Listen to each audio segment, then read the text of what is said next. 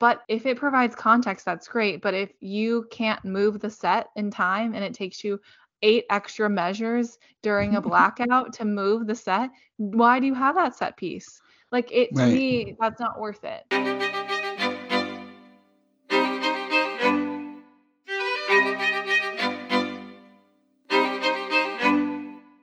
Hello, and welcome to episode 83 of Theater Nerds. I'm your host, Rachel Jones. And I'm your other host, Taylor Reed.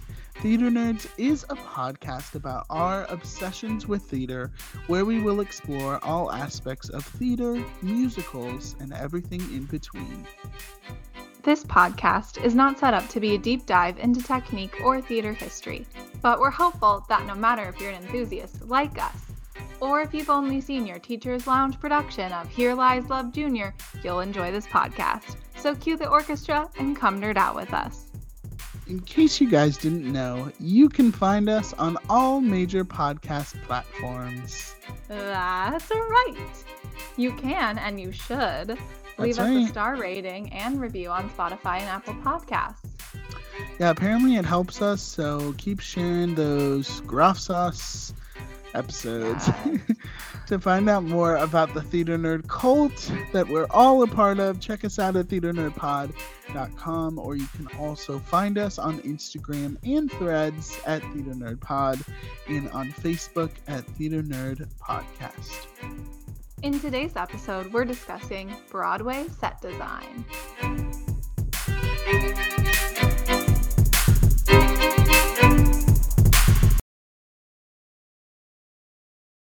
Hi. Here we are. Taylor. Hi, what's up?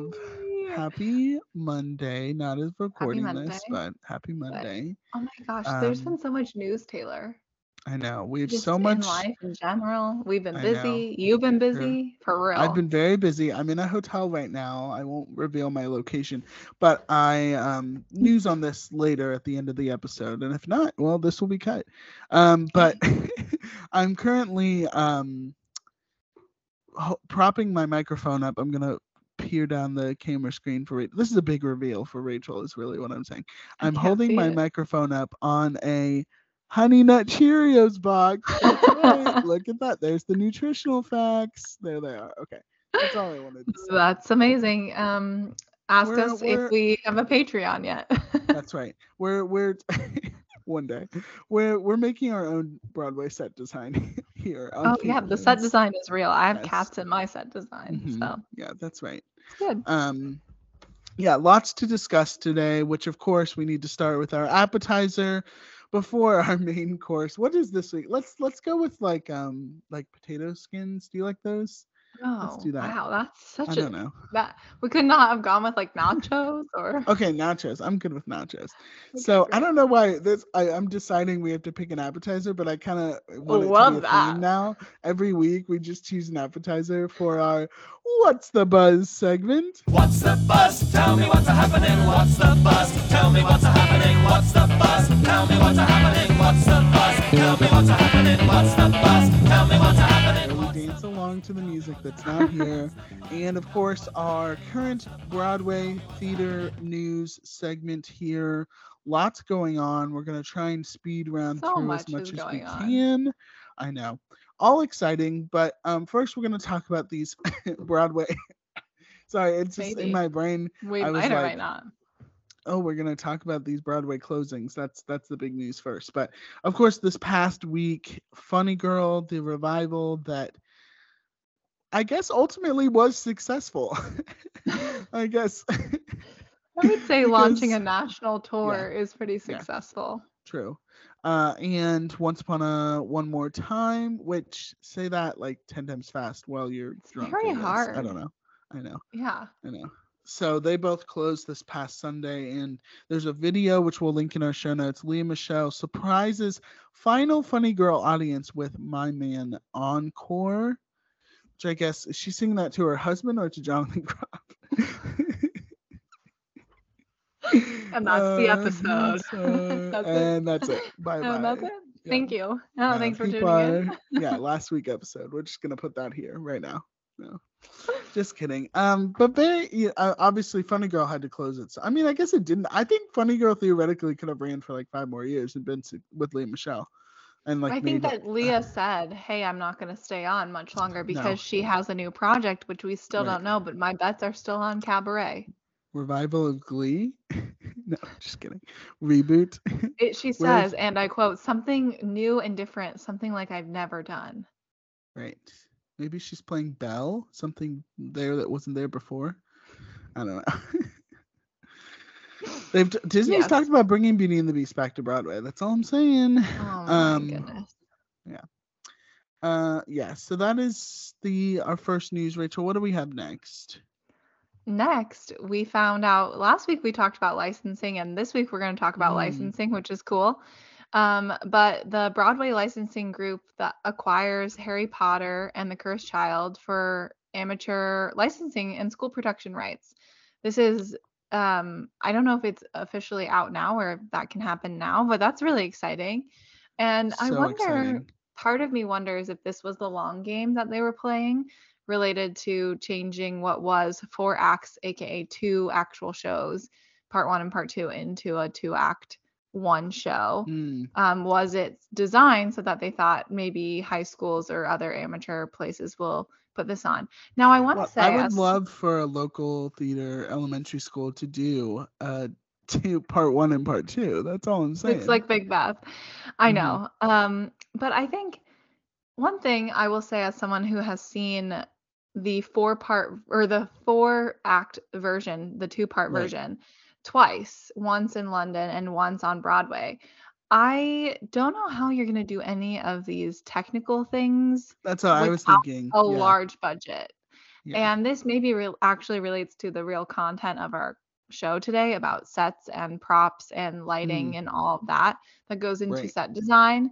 Um, but I just want to say that there is a lot of tech in this show, and I don't know how you c- produce that kind of magic on an elementary school budget.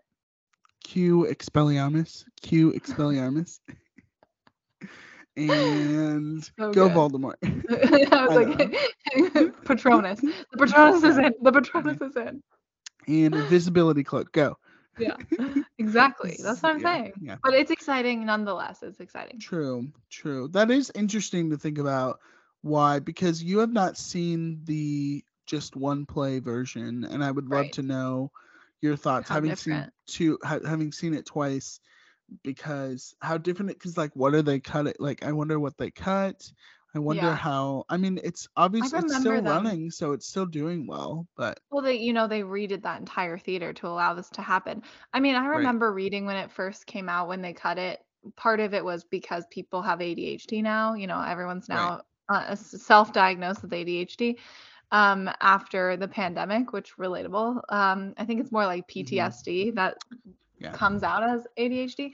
But I think, you know, I understand that people don't really go to the theater to see four to six hours of theater anymore. mhm. Um, and also the show lends itself to cutting some things, but I think what was so exciting about it was that you were not missing any pieces of the puzzle um, Right. when it was four acts. But anyway, I, I I'll be curious to see it. I'm sure one day I'll go up there and I'll see it again, or maybe I'll see it at my local repertory theater when it comes next season. or maybe you'll be in it. Ooh. Oh, oh, Wow. crazy. Or maybe you'll be queuing that fog. That's what. I think that's more more Yeah. likely the case. Yeah, cue fog.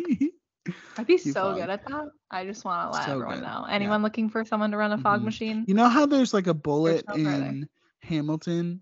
There should be like an Expelliarmus Patronus person in snitch. Harry Potter, and that's Rachel. I am crying. This is amazing. that's all I'm it. saying. Yeah, Good. set Okay, design. Um, Perfect. Next, we have in uh, premiering in Broadway in Chicago. Which this is very exciting. I love I love when when um when out of town, you know, has some Broadway people coming in. Um, yeah. But this is Megan Hilty and Jennifer Simard, who, of course, we all know Megan Hilty from Smash. Jennifer Simard was in. She was Tony nominated in Company. Yes, that's what she was Tony nominated for Yes. in the revival of Company. And Death Becomes Her. This will be um, premiering April 20, or excuse me, April 30th, 2024 in Chicago. And this is based on the 1992, it says here, American satirical black comedy fantasy film. So that's fun. Um, directed by Robert Zemeckis. So two Robert Zemeckis um, sh- uh, movies might be on Broadway next year That's uh. Back to the Future and Death Becomes Her. But the star, the movie stars Meryl Streep, Bruce Willis, um, and uh, Goldie Hawn. So I'm guessing Megan Hilty's playing the Goldie Hawn part, and Meryl Streep, Jennifer Simard's playing the Meryl Streep part. I don't know. Have you ever seen the movie? No, I have not. I have not either. Yeah. Um, So I'll be intrigued because you know I, I love Mel- Yeah. Megan Hilty. So we do love Megan Hilty. So we'll see if, if this does if it does well. Um, then maybe we'll get a transfer to Broadway. So we'll see. mhm. we will Yeah. see. Tell them this big news, Rachel. This was huge. This was really big news. Uh oh. I was gonna say, share. I'm gonna share two things that I think are big news, and Taylor's yeah. gonna decide that one of them Yeah. is bigger than the other, Yeah. which I already know. So Kristin Chenoweth and Josh Bryant, they got married over Labor Day weekend. I yeah, that you're right. That is big news, big but that's not the one I was thinking. Yeah. Oh, I figured it wasn't, but I just needed to name it because I think, um, you know, I didn't want to not, not skip over this. I was gonna get to this eventually. I Yes, I I, out I don't world. I'm not here to talk about other people's relationships. I will say the first time we I talk saw them about we talk about people's relationships all the time, Rachel. What are you talking about? I'm trying to be a nice human right now. I I just want to say the first time I saw them together, I thought, how old is he? So, Yeah. but anyway, they seem like they're in love. They're not Mhm. just a COVID couple, so here they are, and very excited that they got married. And I love Kristin Chenoweth, so it's I'm sure it was fabulous. Can't wait to see photos. All we have is a little them, you know, a little statement from hmm or from Broadway World. Okay, the news I think that Taylor means for me to mention. Well, if you follow Kristin news. Chenoweth, I want to say there's a People magazine. Oh, did she post? photo on her um on her Instagram, and her dress is really cute and very her, and it has a big bow on the back. Oh. It has a big bow. Yeah, Oh, a booty bow. In the show notes. Link Yeah. in the show notes. Wait, Yeah. they do look in love, but I just want to like look at this photo. He looks so young. I know. I mean, I good mean, for everyone. There's always She's a catch. like yeah, she is a catch, and she's got to be like singing to him every night. That's all I'm I say. mean, I would marry her immediately, Yeah. so I feel that. Okay, So the the, big news. news that I was talking about, yes, yes. Go ahead, go ahead. Do you want to say it? You can say it. No, you go, go. Okay. Um, you know, we've just gotten a lot of Moulin Rouge casting and a lot of A lot of it. not- You know what this news? means is in my head is that they're trying to save the show. they're trying to I like think- get people to come and see it. Yes, I agree. I but I but I want to say that why I feel we cannot fully conclude that is because of the actor strike. True. Yeah. I think people And are looking Chicago. for work. I think Chicago is the other. Yeah, but Chicago, how that's just how always- it's been. It's just Right. always That's what been. I mean is that maybe this Yeah, is just going to oh. be Moulin Rouge. Maybe. Right. Well, I want to say that I saw this and I immediately w- said, "Oh my gosh!" And then I have to share with the what the comment, my favorite comment is. But Tituss Burgess is going to return to Broadway as Harold Zidler in Moulin Rouge, So crazy. which is first of all insane. Number one, Yeah. get me on a plane. I want to be there right now. The second thing is, I wish that he could be Tony nominated. This is when I come in and I'm like, Mhm. replacements should be able to be Tony nominated. There should be a secondary category for replacements or celebrities or something. well, we talked about this because that's how Lea Michele would have gotten her Tony. I know. but- I'm just yeah. saying. I think that it's cool. I think it's a cool Mhm. idea, and then it also takes them out of you know other the other things. I want to share the my favorite caption or my favorite comment on Instagram is, "I want Tituss as Satine." yeah, yeah. Play me now. Can you Mhm. imagine Tituss as Satine? Yeah, Honestly, But Tituss as Satine and then it. and then Aaron Tveit as what's his name? Why can I remember? exactly. Yes, I Yeah. don't know his name. I can't remember either. But, Whoever Casey Eddie, I don't know. It's not Eddie. no, I, it's not Eddie. I was just listening to uh, a dogfight earlier. That's why. Um, Uh, Christian, Christian. Christian. Duh, Yeah. I should know that. Duh. Christian. Yeah. Well, this is very well, exciting. I think he's I'm starting so excited. uh, October 10th is when he's starting. It's soon. Yeah. yeah.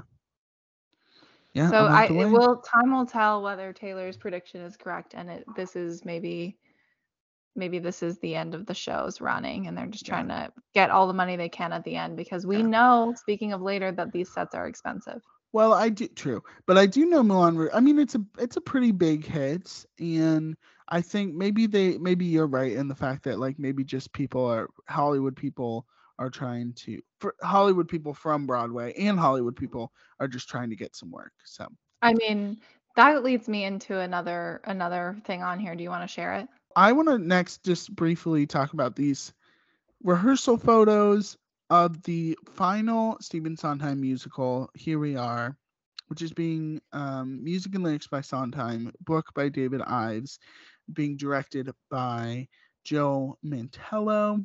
It has a limited engagement starting on September 28th.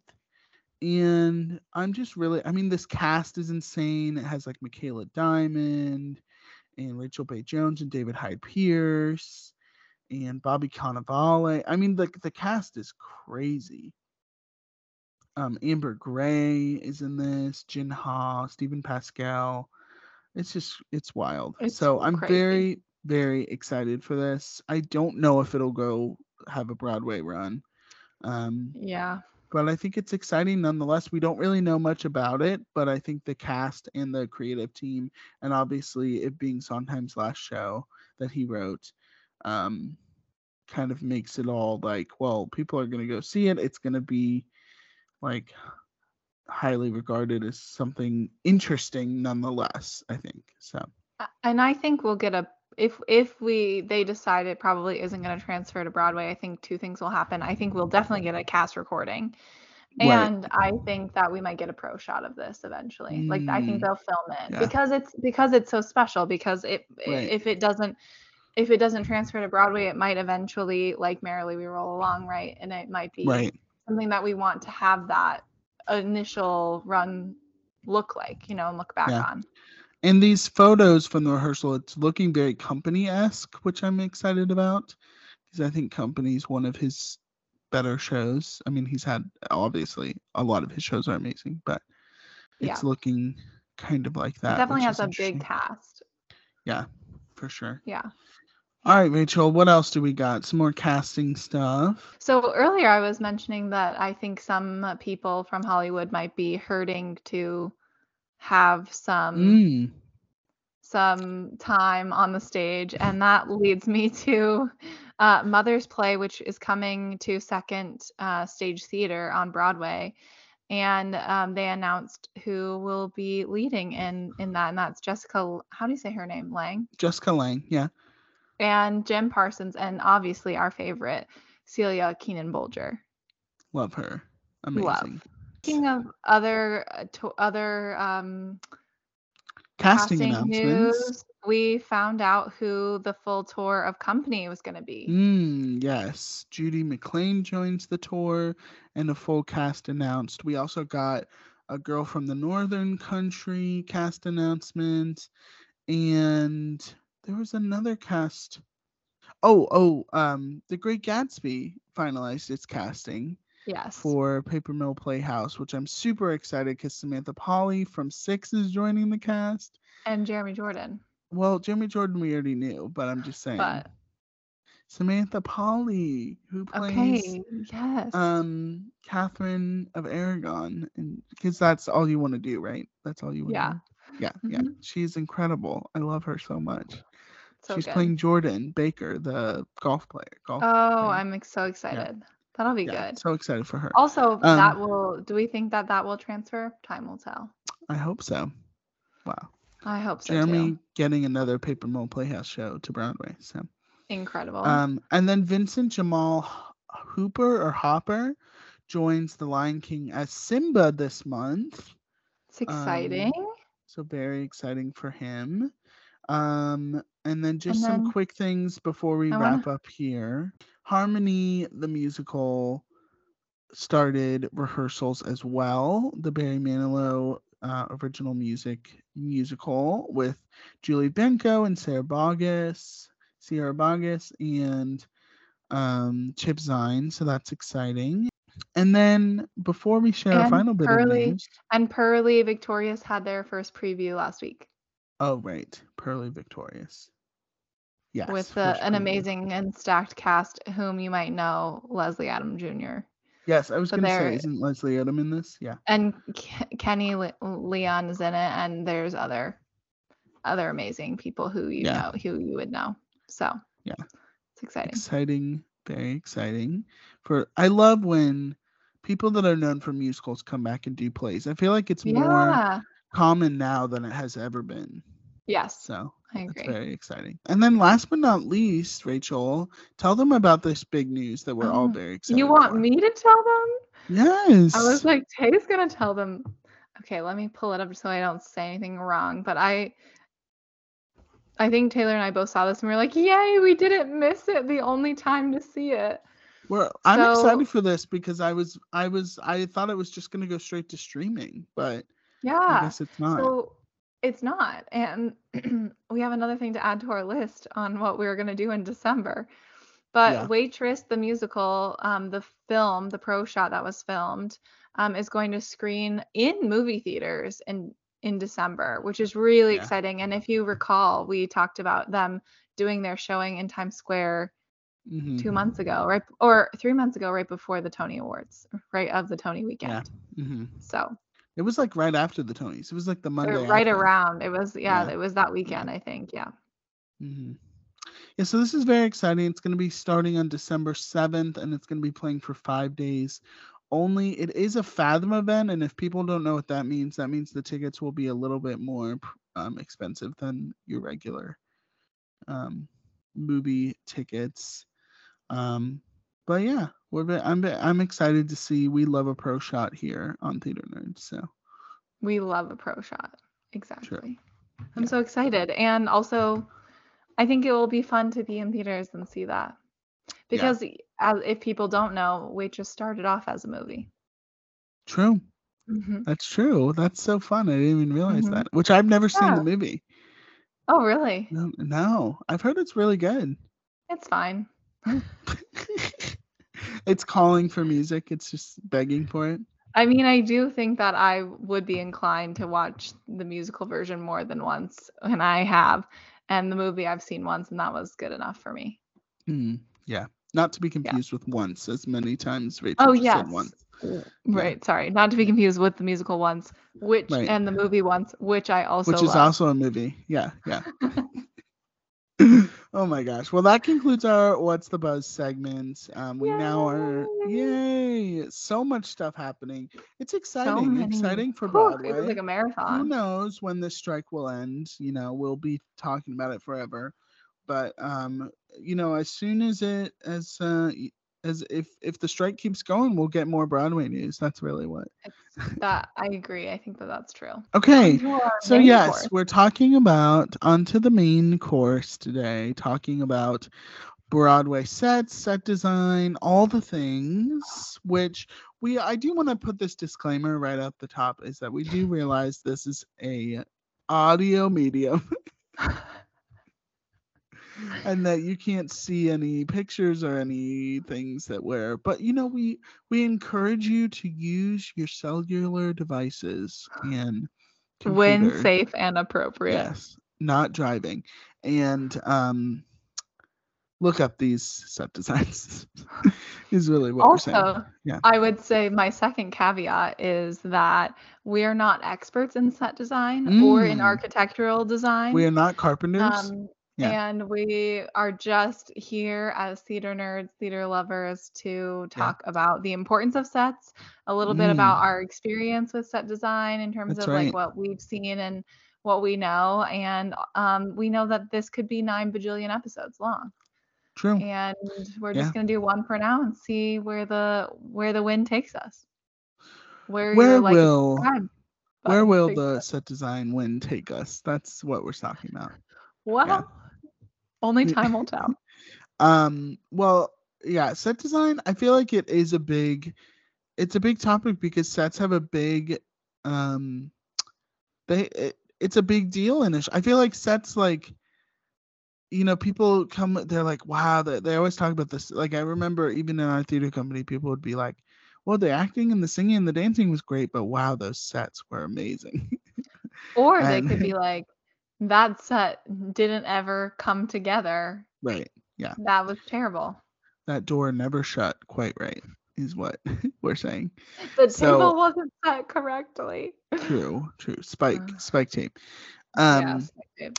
Hmm. yeah but what is your how do uh, generally what do you feel about set design? Like wh- do you feel like it i mean it is important to storytelling but what do you feel as far as when you're going to see a show? Like what do you what are your expectations about a set design? Does it vary each show? What do you think Yeah, I think this is a good question, and it actually was something I was thinking about when we were talking about sets. mm-hmm. And I think there is a clearly a difference between sets and set design. The sets are the physical pieces, and set design is the design of the sets.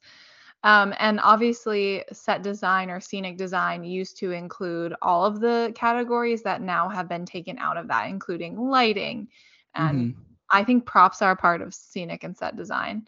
yeah Um, and even sometimes I would say direction falls into how you utilize your se- your your sets. Um, if you don't have a good director who allows you to utilize the sets or acknowledge the sets that you're using, then what good is it? So I think there's some like Right. overlap here and intertwinedness.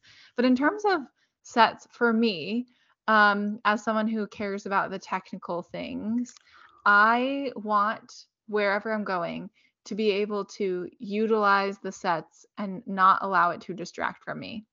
Like I Mhm. want it I, Yeah. I want it to be a part of the context, but if it's harder, but if it provides context, that's great. But if you can't move the set in time and it takes you eight extra measures during a blackout to move the set, why do you have that set piece? Like it to Right. me, that's not worth it.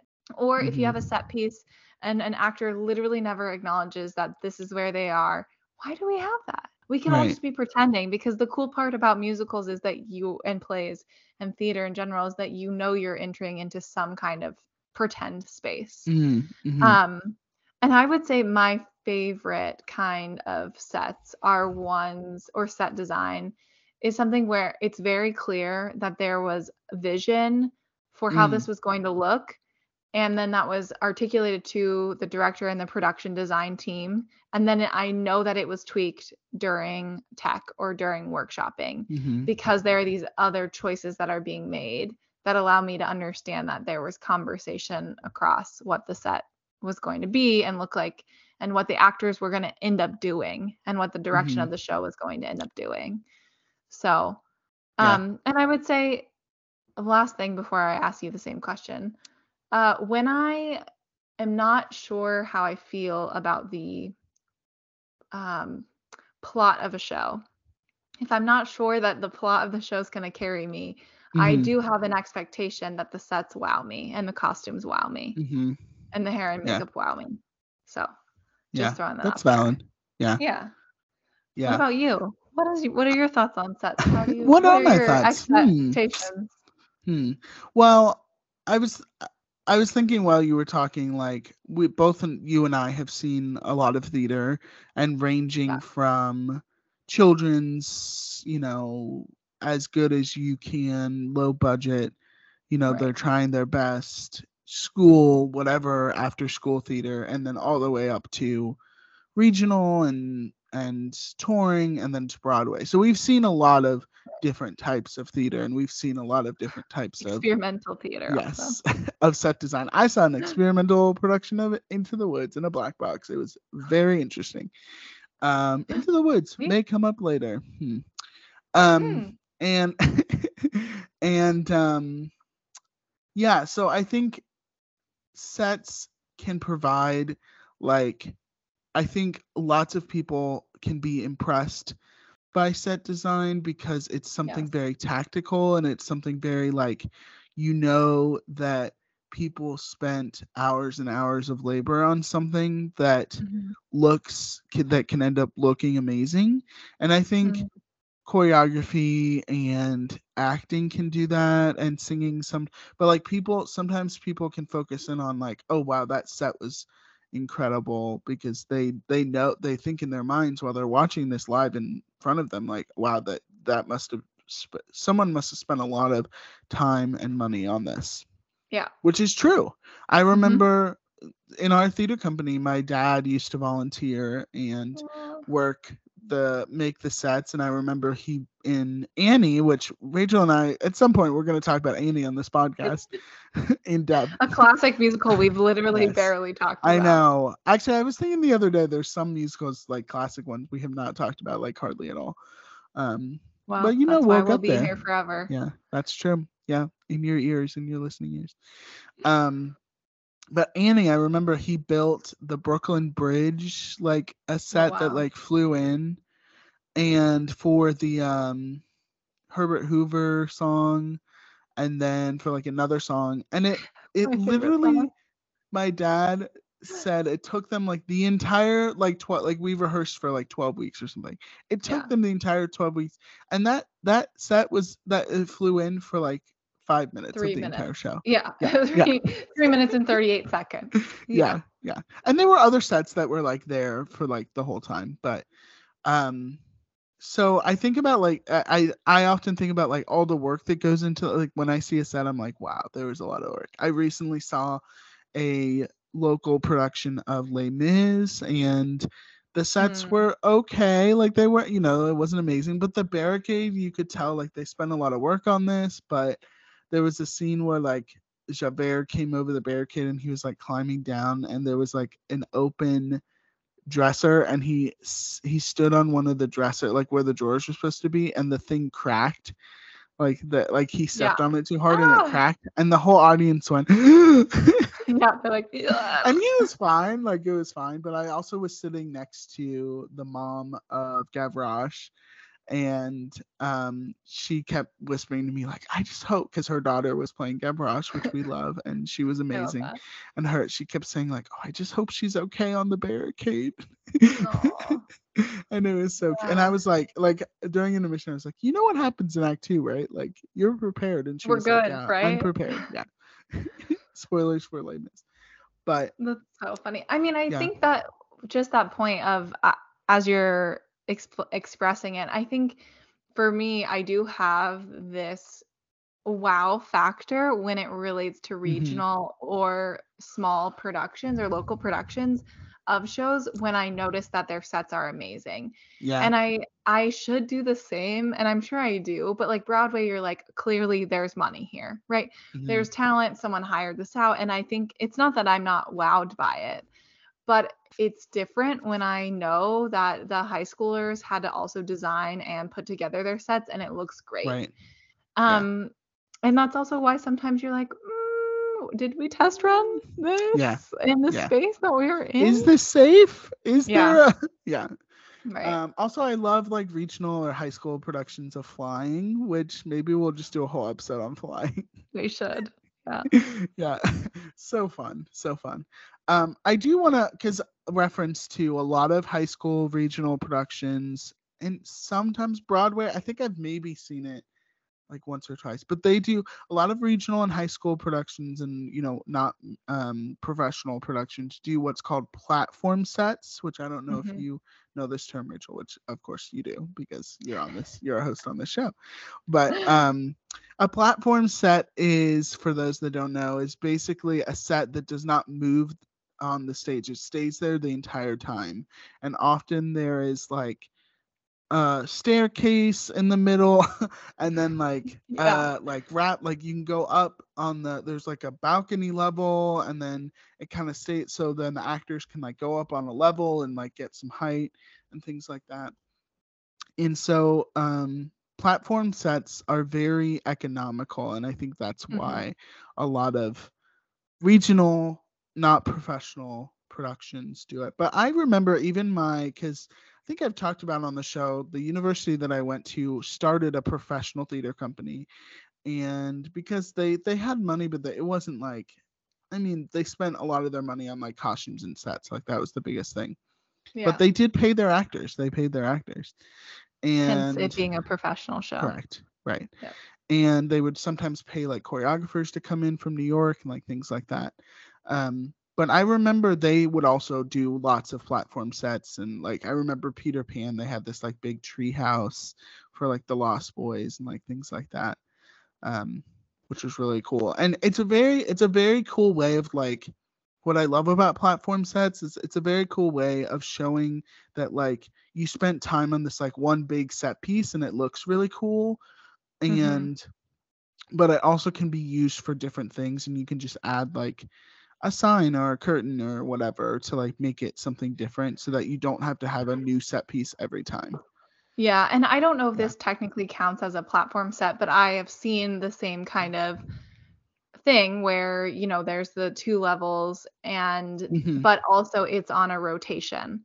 And so you can turn part of it or all of it all the way Mhm. around and on the other side is one world and on the other this side. So it never leaves the stage. Nothing is ever leaving the stage. It's the same piece, but on one it's kind of like when this happens a lot in plays that I've seen that are Mm-hmm. non-professional productions of plays um, where the one part of the scene when or one part of the the play when it takes place in France 1982 is on this side of the platform Mhm. and then when it takes place you know in Germany 1990 it's on the other side um, Yeah. and nothing is physically moved from the stage it just it moves itself it's on four wheels and it it moves Yeah. or one door moves and you can tell that you're in a different space Yeah, or they rotate it like they have people rotate it. yes Over. yeah and didn't isn't that what we did in Beauty and the Beast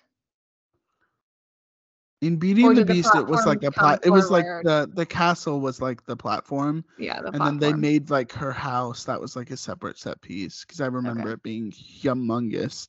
yeah well I remember big. something getting stuck on the curtain Yeah, I do remember that. Yeah, yeah I was backstage learning how to do the the curtains sure. anyway Yeah.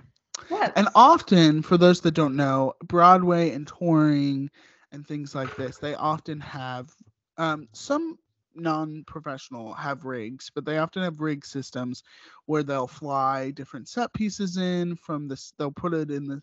I remember watching like backstage Broadway video videos of like Wicked or something like that, and there's like so much stuff in the ceiling, Yes. like so much stuff Yes. is just like sitting above them, which is like kind of creepy. Like, what if it falls? Like, I don't know. Ri- it's like wild. crazy Yeah, Yeah. it's so wild. So there's that. But then also they often have um, a track system where sets will come in and out by themselves so people don't like on an automatic system so people don't have to push sets on and off. Also you're cutting down costs. You don't have to pay as many people to like do backstage backstage work.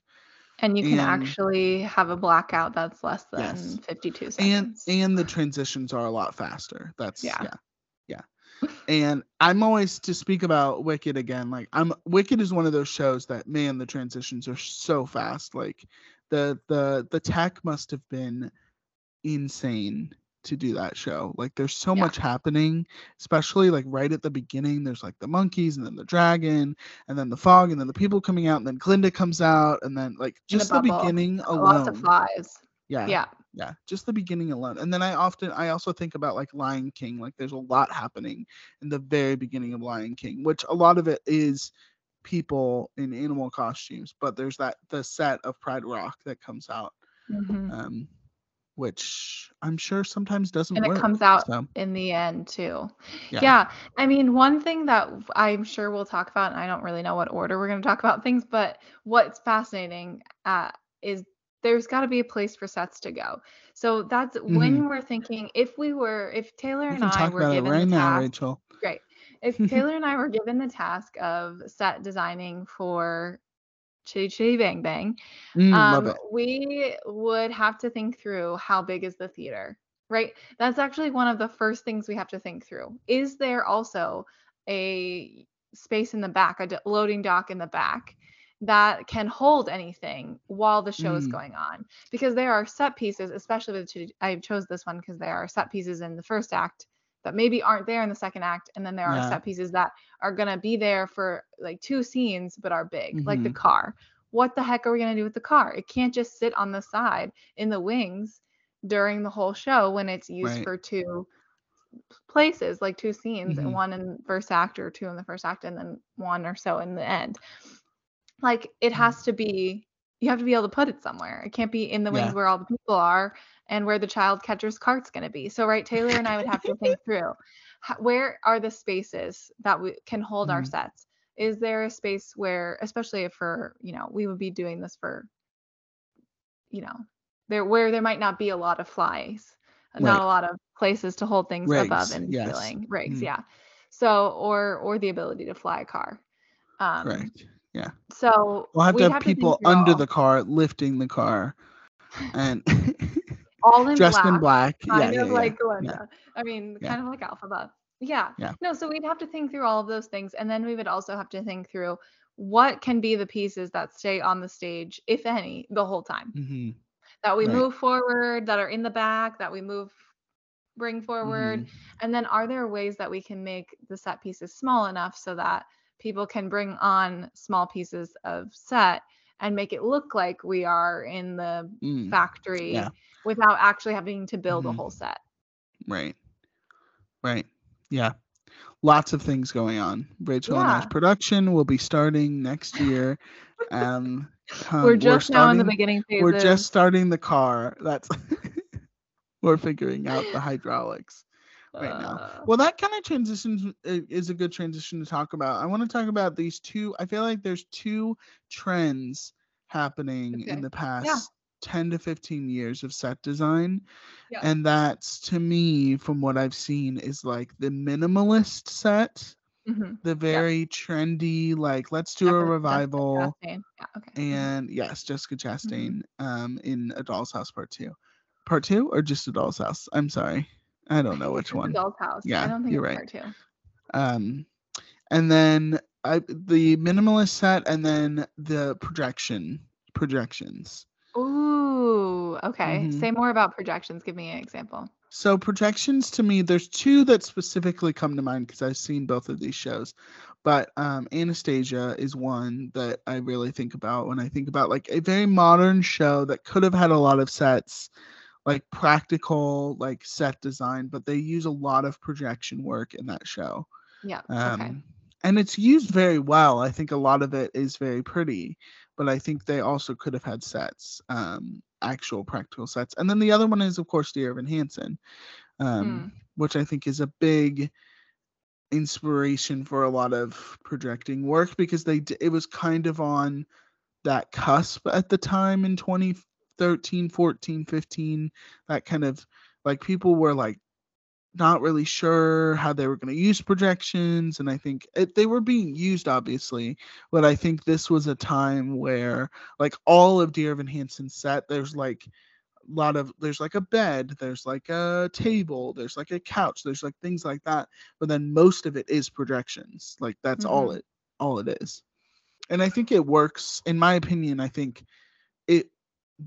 it works for the show and it works very well. And what i love about and if you haven't seen the show at the very end of the show the whole show is very dark and very black and very like it's cold. It's kind of supposed to be that. There's all these things happening on the screen. There's like social media playing on the on the projection the entire time. But at the very end of the show it kind of opens up and turns into this like very bright blue world and becomes very like earthy at the end and i think that's a very interesting choice um so yeah i think these two because if you think about it evan is also minimalist as well but it's like Mhm. very projection heavy but i think the minimalist set especially with revivals especially i mean even some very popular shows have kind of turned to Mhm. this very like minimalist not as many sets i think there's a reason i think cost is a reason but then also Yeah. Yeah i think also it's like kind of a trend right now and i think people are like well we got to do the cool thing of like let's not let's show the storytelling and you know show the the music and the lyrics as like let's just like that be the main center of the story rather than the sets Yeah. I think um, Taylor and I read a, an article that we'll link to here from the New York Times. hmm And There's two I literally read from the just- New. Yeah. There's two I read one, from the New York Times. One yeah. that just came out like earlier in August, yeah. specifically about the trends of minimalism post this uh theater season and into what's current the current theater season because they mentioned Gutenberg and and stuff. And I think one of the things that they mentioned, which you also had suggested, is that there is this thought process. And I saw it with the revival of 1776, right? That in order for us to change or add to the context and mm. create different meanings or spaces for the interpretation to be different, we're going to let go of the sets, but not the words. So we're going to allow mm. the acting itself to change our perspective and remove the context in which we might have already formulated an idea about what this is going to be. And so I have two good examples. The 1776 revival is one of them. The, there were they were what I think is funny is they were wearing the same kind of costumes, hmm but there was not as many colonial. yes garb, yes, yeah. yes the revolutionary garb and there was not I don't know if that's the right word, but that's the word I thought of. there's not that I don't really know. There aren't that many set pieces. There are tables. At some point you see a house and I mean it's but I wasn't there for the sets. I were right and the Right. they didn't change any of the words. They didn't change the Mhm. words. They just changed how we the space in which we felt we could interpret what they were actually saying by their intonation, by the by the Mhm. actual stage direction. And I think Yeah. removing some of their sets from that was helpful. And the other, which is not necessarily minimalist fully, I would say people because it's not like Jessica Chastain a doll's house where there's literally one chair or whatever else and you can So see crazy. the back of the theater. You see the back of the theater. Anyway, um It was a hit. I I yeah, I think that another example is the Oklahoma revival Mm, clearly trying to start it off in this the the circle in the round no circle and square What It's in this. It's in the round circle in the square. Yeah, yeah. yeah. Circle of the square it is Yeah. round because it's is, yeah. circle it's really an Yes. oval um it Even though it's sense. called circle in the square. Is that? Have you ever thought about that?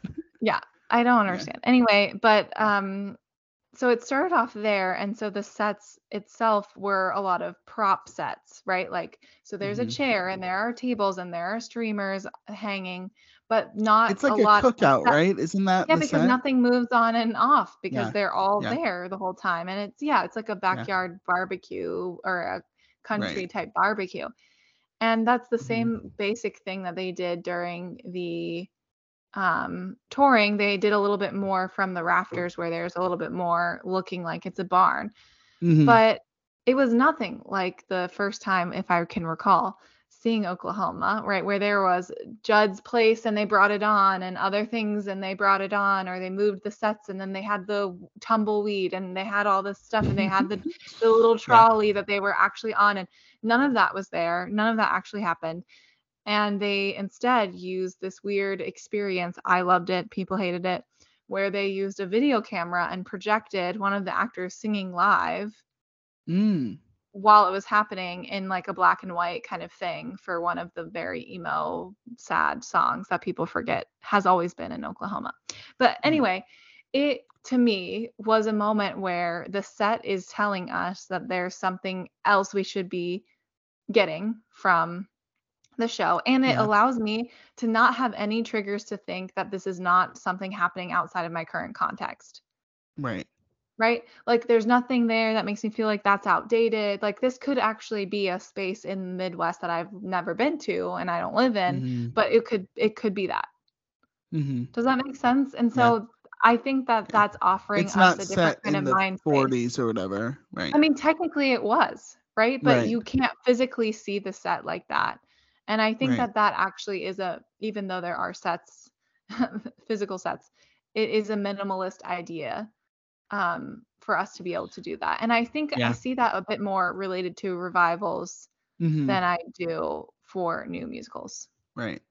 Well, and and speaking of minimalist, this is the time of the part of the show where I say my wife's um Oh yeah. um Taylor uh, was like, Kat what had something to share, but Yeah. I um I'm gonna wait till we're recording. Yeah, so. before we were recording. Uh, so my wife and I were driving back to our hotel, and I said, "Oh, Rachel and I are talking about sets. Like, what do you think about them?" And she was like, "Well, I have a hot take." And I was like, "Okay." And she was like, "My least favorite set I've ever seen I'm is the revival of Into the Woods that ju- that we just saw." The revival. She was like, "It was quote an abomination," is what she said. She My said jaw just cracked. Oh I my gosh. and um, I was like, wow, that I know. And then, Oh, of course, my. uh, uh, uh, additionally, she said, however, on the flip side of like a minimalist set that she really loved was the revival of a color purple that we saw. Mm, mhm, Um, and mhm. how there was like a bunch of chairs uh, as the backdrop and just some platforms, very minimalist. Um, and so, yeah, it's very interesting how because and i was she was like it really just made the into the woods revival she said it made it seem like they didn't put like any effort in and then i explained to her that like well it was in new york city center and then it got Yes. transferred to broadway and she was like Right. why didn't they add more once it went to broadway and i was like i think they just wanted to keep the integrity of the of Yeah. the show Yeah. and things like that so those that that was my wife's hot takes that's That truly is a hot take. And you know, but that's a very good example of how I mean Taylor and I I think we agree that we both loved that does that direction Mhm. of the Very set of the orchestra being Yeah. up there that it lended itself to something Yeah. new. And um I it, personally I didn't feel like it needed sets. I mean, I loved the giant's feet and I loved Milky White and that's all I needed and the costuming and the rest did itself. Yeah, But I can even understand the giant's feet to me feels like costumes a little bit. It doesn't, or maybe a prop. It doesn't feel like. but a prop that lends itself to the set design. That's a Right, set design, I right, think. yeah. Moment. But and the Mhm. lighting, you know, all of that's Mhm. kind of related. But Yeah, I think that I love the little houses, the little miniatures of the houses Yeah, that at the very down. beginning. So Yeah, cute. And during Yeah. Act Two, or the beginning of Yeah. Act Two. Mhm. Yeah. So, but I, I, even speaking with new musicals, like even even something like Hamilton is Yeah. pretty minimalist. Like there's Yeah. not that much going on. It's and it didn't. I mean, oh, someday we'll talk about the Tonys like of that year, but it didn't win set design. It didn't win the Tony for Mhm. set design. It, it got beat out by She Loves Me, Mm. um, which had a lot of which you can watch on Broadway HD right now with Zachary Levi and all his Shazam glory. but- Shazam. Shazam. But I think that's a testament. Like, there's a lot of things that are great about Hamilton, but the set. I mean, I think the set is beautiful, and I think it's it's used very well throughout the show. And there's lots of like meanings to it that I think are like deeper meanings within the show. But it's Mm. it is very minimalist for a new a brand new show. Yeah, this makes me think of two things. And the second one I'm going to say because it's funny, but I'll say that second. So I think that this same situation that we're talking about related to minimalists and sets relates to how I feel about choreography and direction.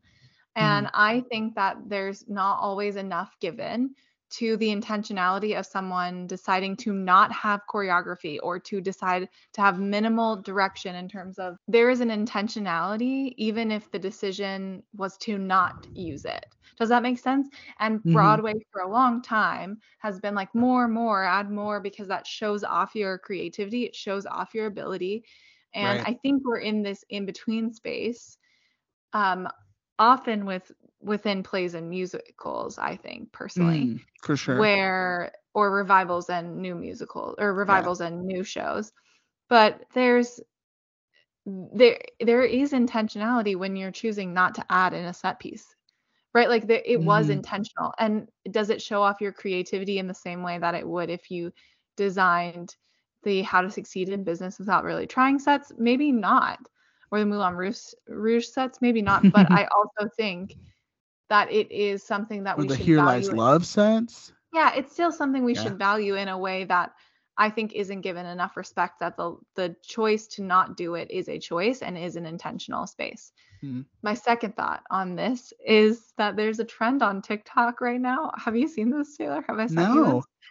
Okay, about what if every musical had a turntable like Hamilton? Oh, right. Yeah. mhm, And mhm. it's so funny, and I have to link to some of them in the show Yeah. notes because it's like, what if the Little Mermaid had a turntable Um, or with those Heelys. Oh my gosh. Yeah, that would be a nightmare. Oh, it's so Um. I will say I gotta. I'm a sucker for a turntable. I love a turntable. I love in Hamilton when they're they're like going at different like one goes one way and the other goes the other Yeah. way. And Yeah. It's so cool. Obviously, I feel like one of the OG turntables was Les Mis. Like Les Mis used Yes, I was gonna say it yes. originally, and I think Hamilton ripped it off from them. And so Absolutely, because Yeah. it worked. Well, Also, like I mean, you've seen the show, so I haven't. But Shucked is pretty minimal minimalist as well. Like. Yes, a- but also no. Like mhm, if you're comparing it to Moulin Rouge, absolutely. But mhm. if you're comparing it to A Doll's House, it has a lot of set pieces. And there are like when Yeah. she goes to Florida, there are some set pieces that Yeah. come in. When she goes back, there's corn that grows, like there's Mhm. stalks that die. I mean, the the backdrop Yeah. stays the same the whole time, and in that Right. way, maybe it's minimalist and it's a lot of wood um pieces but i personally don't think that it's actually minimalist. I think that it fully represents the story right? Like i don't know what else you would have added besides like her b- getting on an actual airplane. Like Right. what would you have done um Yeah. differently? Because the story is taking place in where this the set is. Mm, um and i think it really lends itself to that yeah. um Yeah. but Another example would be like because my wife wanted me, she said, You better shout out this show. Has a great set, even though it's minimal. And I was like, Okay. So anyway, um the Come From Away. She really loves the Come From Oh, Away yes. set. i love Yes. that Yeah. Very, very well used and well um everything has a purpose, I feel like, in that set, which is very awesome. It's not Yeah. just there to be there, it's there for a purpose. Yeah. One thing I think um, is a challenge are that is that musicals normally have a lot more entrances and exits than plays. Right. Yeah. And so plays because by way of a, most of them being written to be one act and then the next act. Yeah. Well, and if there similar. is a play exit, I feel like they like always go through a door. Like they're just Yes. going they're not going on the side of the stage. That's what I was gonna say. I think that sets, elaborate sets, really do lend themselves to plays. I mean, Mhm. maybe the second article you read on New York on the New York Times was about Plaza Suite and other exciting set yeah, I read that one. Yeah. And We'll I link these in our show notes, link because the photos, especially on Plaza Suite, I was like, wow. Yeah. Yeah. That is detailed and also it was Mhm. the same room the whole time. Right. So there are these Mhm. moments where because they're the set the okay, because the setting is the same the entire time, it's easier Mhm. to build an elaborate set. And Yeah. another really good example of that is how to succeed in business without really trying. Right. And the cottage that's on right now on Broadway has a very like just one set. It's just a, a, a cottage. Um Yes. LOL. So that's easy to do that. LOL. LOL. Well, if mean, you don't have anything else, Rachel, let's talk about as we kind of Mhm. close up I our have- what some of our favorite sets that we've seen. Yeah, I was gonna say I feel like we Yeah. should name either our favorites or and or the most iconic set pieces. Yeah, yeah, Um for sure. Okay, so you go first. well, in thinking about this, there's a I mean, we've seen a lot of shows, so there's that. Um but I was thinking about obviously, I mean, we talked about Hamilton. I really love that set. I think it's Mhm. used very well like i said um love the turntable um i love i'm trying to think now my brain like isn't working Okay, well maybe name name Oh, an oh, yeah. iconic set piece. well i'm thinking about um we i talked a lot about uh next to normal set is Yes. amazing very different and of course we we've been talking about the london production that's currently and how different um how different it is from the original Broadway production. Um, so that's been interesting to see kind of the dichotomy, the contrast between the two. Um, and then Newsies, I really love the Newsies set. It's so Yes. incredible, very similar to the Next Normal in that it's platform based. Um, but the Newsies set is just, it's very well constructed and very well used within the show.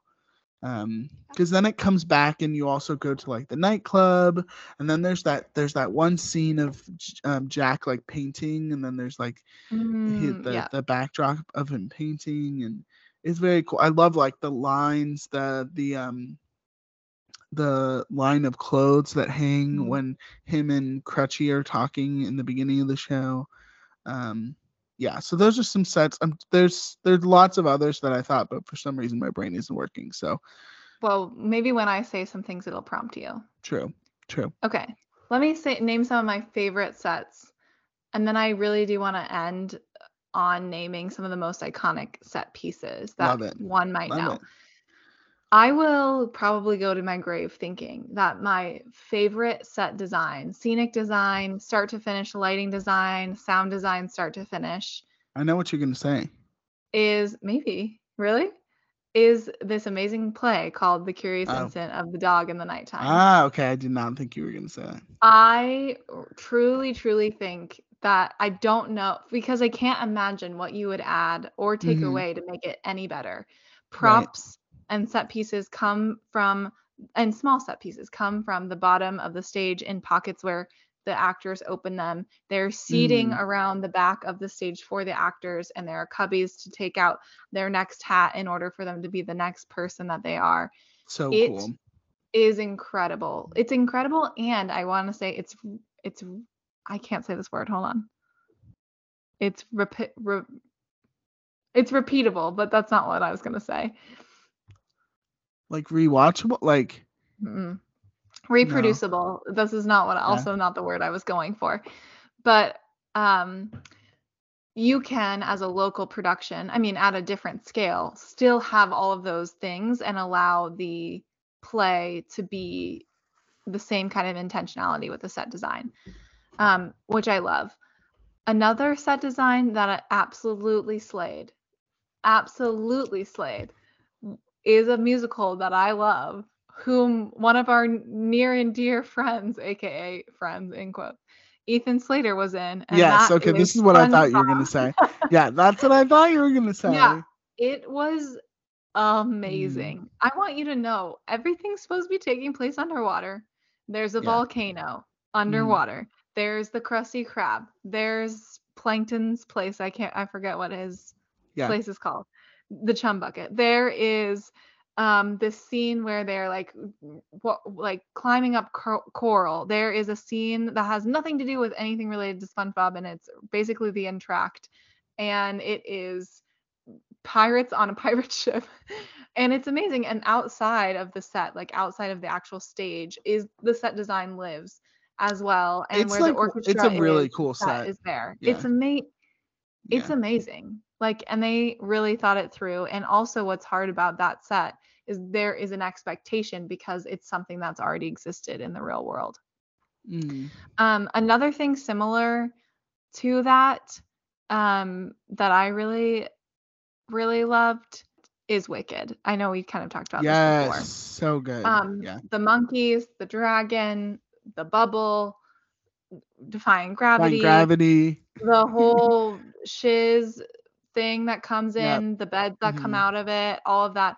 Not to mention Oz. so much happening in that show though oh my gosh and not to mention when she's announcing to the people outside like there's just the Mhm. yellow brick road like the little like so- thing that Madame Morrible sits on like on the side you know what i'm talking about yes there's just Yeah. so much so much in that show one other thing i'll name and then i'll let you go again I can't believe it took me however many minutes to get to this part of this the show where i say Mm. puppets are set pieces but they are also should be their own category in True. the tony awards they should we'll do a whole show on puppets yeah But King Kong, the Broadway flop, Mm, was yeah so good. And the Yeah. set piece of King Kong himself and the lighting and the scenic design related to that was incredible. I want you to remember it took six actors to move King Kong around Yeah. with ropes. Yeah. And there need to be space. So I just want to name that. Mm, I love that. That's amazing.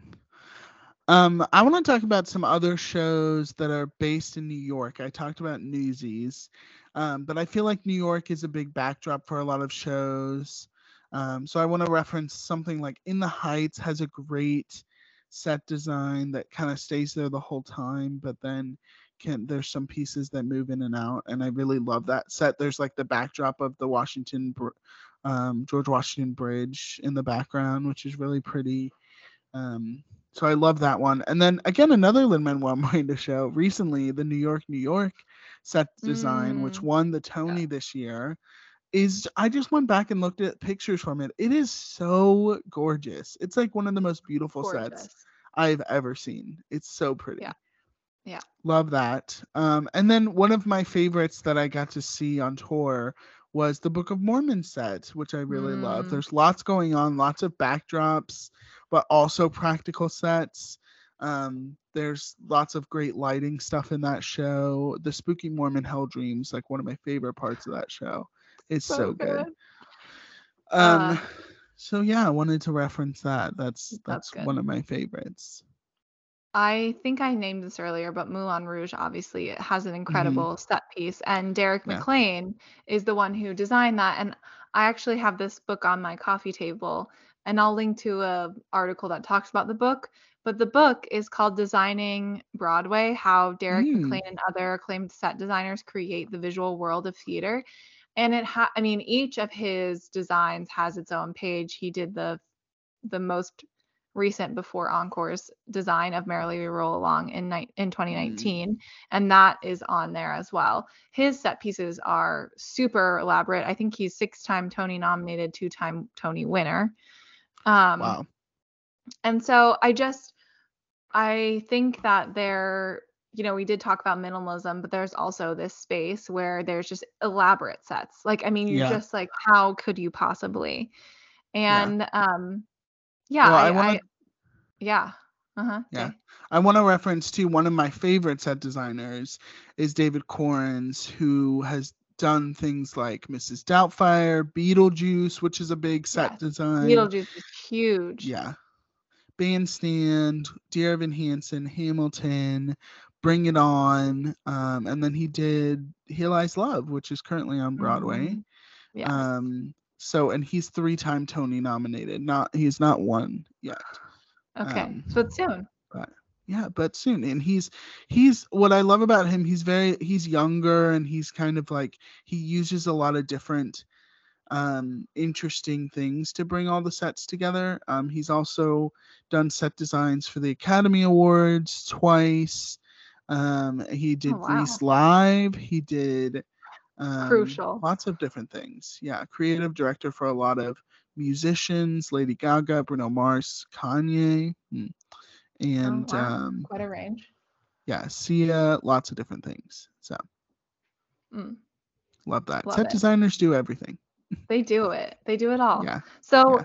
Taylor, I want us to name some of the most iconic set pieces or set design or scenic design that we think are just when we think about Broadway, when we think about scenic design, this is it. This is what people might know.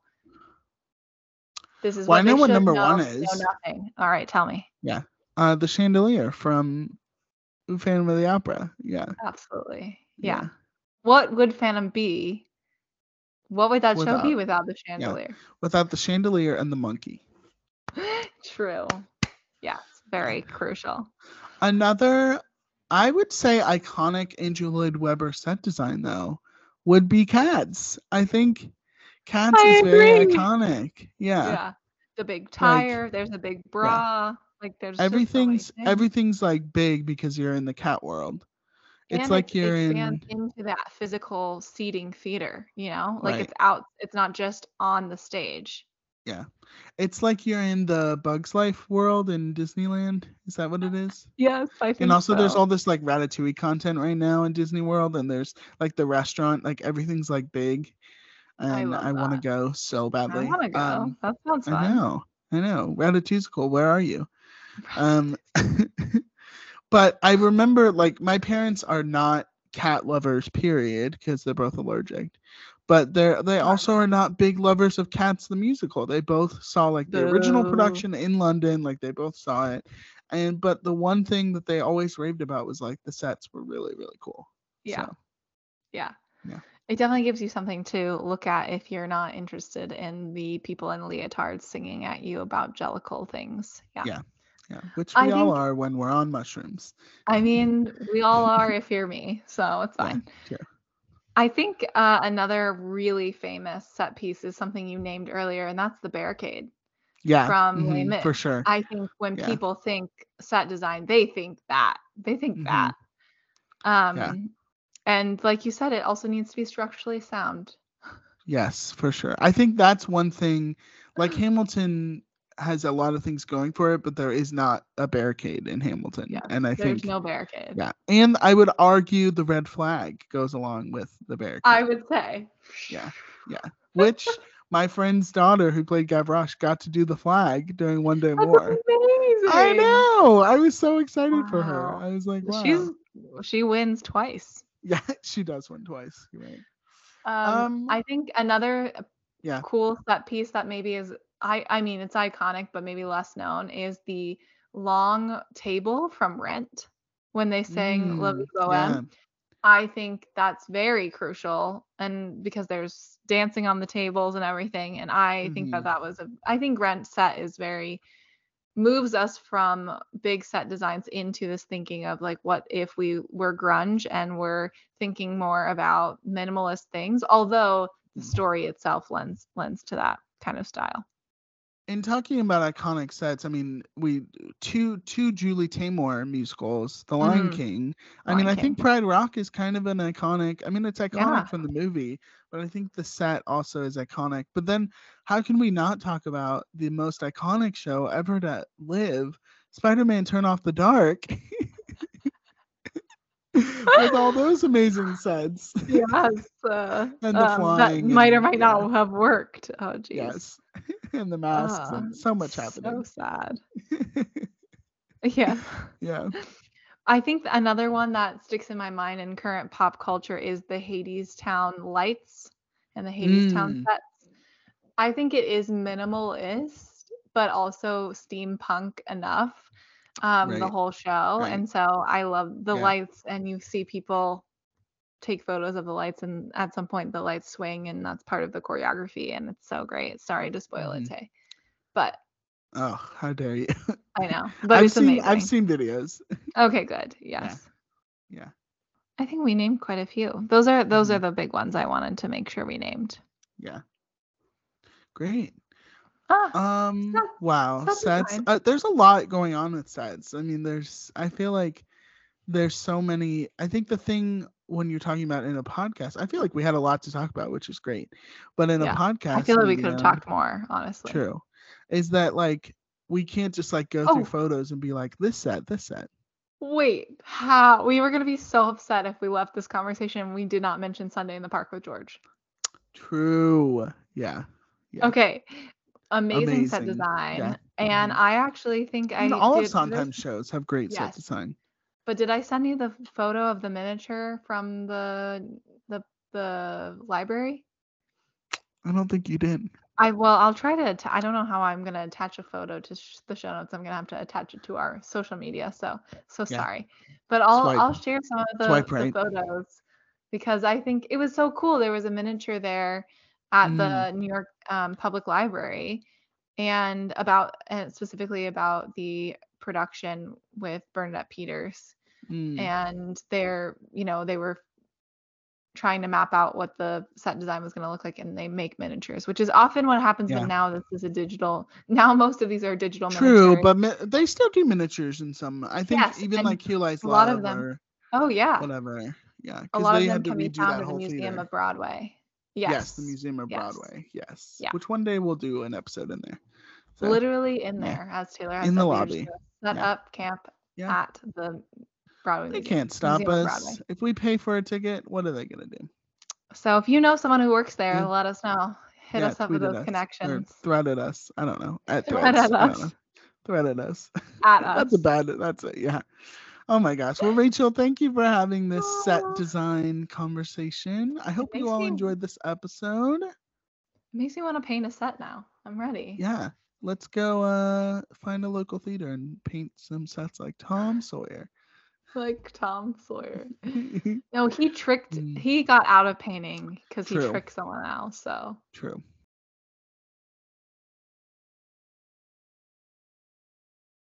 All right, Rachel, let's talk about our character of the week. let's do it. This is whoop, when the time when I sound like a cheerleader. Ready? you're- okay. Okay, let's go. Um, if you're new here, welcome. You survived a conversation about Broadway scenic design, but True. this is the segment um, that we have Hopefully, every. it wasn't too painful. I know. It, I think you did Yeah. well. Everyone, you did Yeah. well. A plus. Um, they're like, I crashed my car trying to look up my scenic design. well, I was trying to find um, um the chandelier. Yeah, exactly. Um, anyway, I this is the segment that we do every week, and it's where Taylor and I pick a theater character that we're feeling like for this week. So we think, what have Mm, we been up to? What are we feeling? And um, then we scour the theater universe and find a theater character that has the same thoughts, feelings, or vibes. That's right. We would also love to hear your thoughts on listen, all the Broadway buzz happening right now. Tituss Burgess heading into the nightclub of Moulin Rouge and and uh, all the the new Sondheim musical uh, premiering. So exciting. We also would love to hear, of course, your characters of the week. So comment on our social media pages. Tell us who you are this week. You may get a shout out on a future episode. Rachel, would you like to hear my character this week? Please tell me, Taylor, who are you? Well, this is a big announcement on the podcast. If you made it this far, you get to hear the big announcement. Is that Yay! Rachel's very excited because she gets to become a new aunt Yay! of me, of me. I don't know. Of you. Of my, I'm your of- aunt now. yeah, you're my aunt now. Um, because my wife and I have officially adopted a baby for our lives. I don't know what I was going to say. for forever. yeah, for forever, dear Evan Hansen. At Dear Um, Evan Hansen. but we're very Aw. excited. Um, little baby Reed, we're uh, currently finishing up all the paperwork and all these things. So because of that, I am a character who we've already talked about at the beginning of the show because it's coming to theaters this December, and that's right because I'm the one, the only Jenna from Waitress, and that's right because she also everything changes when she has a baby, and just Yeah. like that, I everything's gonna change for me. So It's so true. Yeah. Oh, that's so cute. Yay. Yay. Mhm. I love that. Uh, thank you, so good. Rachel. Who is your character this week? So I'm cheating this week as as one does. Mm, I know it. it. Um, so I apparently I've been waiting my whole life to continue the conversation about sets because I've continued to be different pieces of sets um, many times yes. before um, Mhm. i- as my character of the week. And this week I am this set uh, because I feel like I'm crucial to the story. But Mm. why don't they give me a name? Like, why don't they give me a name? Why am I not an actor? Why don't Mhm. I get more credit? People are passing through me to get to another world. I'm very important to the story. And love that's right. I'm the wardrobe from Narnia. Oh my gosh. My brain went to Brigadoon at first, like the bridge from Brigadoon. That's amazing. but then I you said it. the wardrobe. Oh my gosh, I love that. I love Yeah. this. Yeah, lots of mothballs and Yeah, I'm telling you, I'm very crucial. Without Mhm. me, the Yeah. story would cease to exist. it's the third thing in the Lion, the Witch, and the wardrobe. so you're you're the title character, really, is what you're saying. It's true. It's Yeah, true. yeah. If you guys would like to join in on our discussion of Broadway set design, check us out at theaternerdpod.com, or you can also find us on Instagram and Threads at Theater Nerd Pod and on Facebook at Theater Nerd Podcast. Thank you all for joining us, and we'll see you next week.